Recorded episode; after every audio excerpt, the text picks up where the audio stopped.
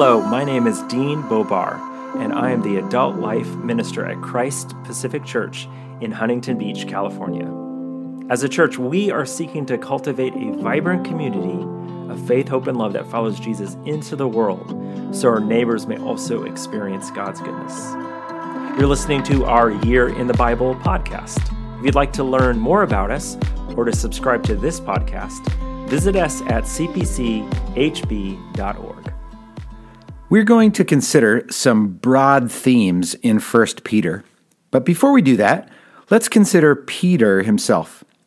When Peter was introduced to Jesus of Nazareth, the very first words that Jesus said to Peter are pretty startling. Jesus says to him, You are Simon, son of John. No surprises yet, right? Then he goes on, You are to be called Cephas, which is translated Peter. Can you imagine meeting someone for the first time and the first thing they say to you is to declare that you have a new name?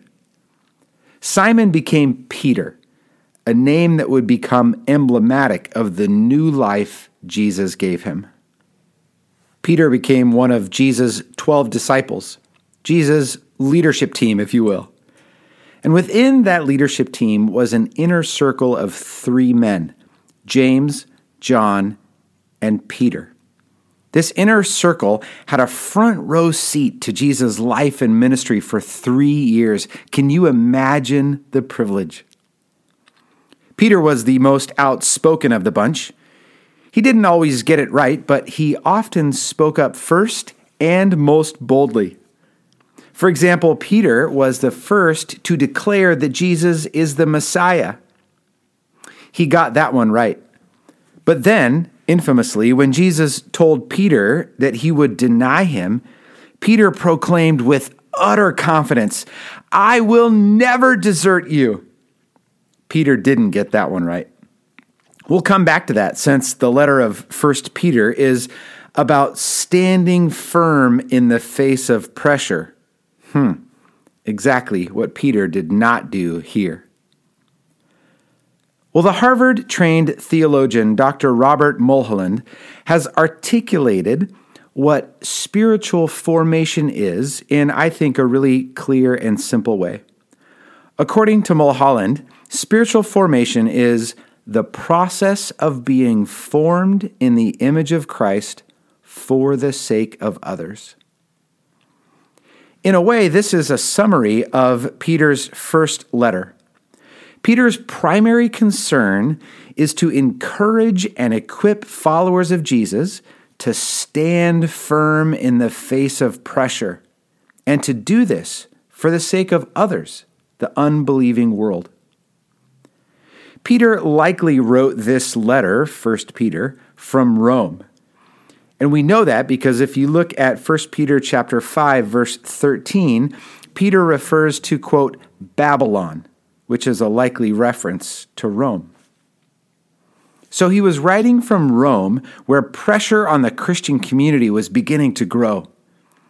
Peter wrote to the Christians who were scattered all across what is modern day Turkey and who were also beginning to experience pressure from Rome because of their faith in Jesus. In his opening greetings, Peter addresses his readers as exiles. In other words, in this world, they were like foreigners and strangers whose ultimate trajectory is heavenward. As exiles in a strange land, they shouldn't really be surprised to suffer for doing good. Peter repeatedly points to Jesus' suffering as both a pattern for their lives and also as a redeeming sacrifice. This is why Peter always refers to Jesus' work on the cross as Christ's suffering, not his death or his crucifixion, but always his suffering. Peter wants to point us to Jesus' suffering as an example of first, how to encourage them to endure pressure well, and secondly, how this kind of suffering can actually be for the sake of others. Remember Mulholland's definition of spiritual formation? It is to be formed in the image of Christ for the sake of others. And nothing forms us like suffering, and nothing forms us in the image of Christ like suffering for doing good, just like Jesus did. Now, there's no doubt in my mind that when Peter wrote this letter, he was remembering that scene by the charcoal fire when he crumbled under pressure and denied even knowing who Jesus was. Three times, Peter was asked if he knew this Jesus who was being dragged away to be crucified, and three times Peter denied any association with him. He collapsed under pressure. Peter had changed a lot since those denials. The resurrected Jesus had forgiven him and reinstated him while next to a different charcoal fire. Peter had received the Holy Spirit and he had grown into a bold proclaimer of the gospel. He had grown into the name that Jesus gave him at their first encounter. You are Peter, the solid rock upon which I will build my church. Peter had been formed in the image of Christ for the sake of others.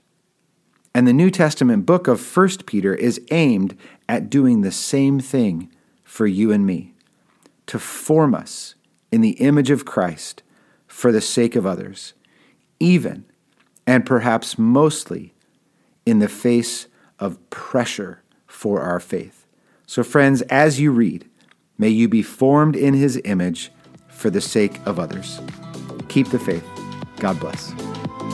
Thanks so much for joining us for our Year in the Bible podcast. If you'd like to hear more about our Year in the Bible campaign, to subscribe, or learn how you can become engaged with us as a church, please visit us at cpchb.org.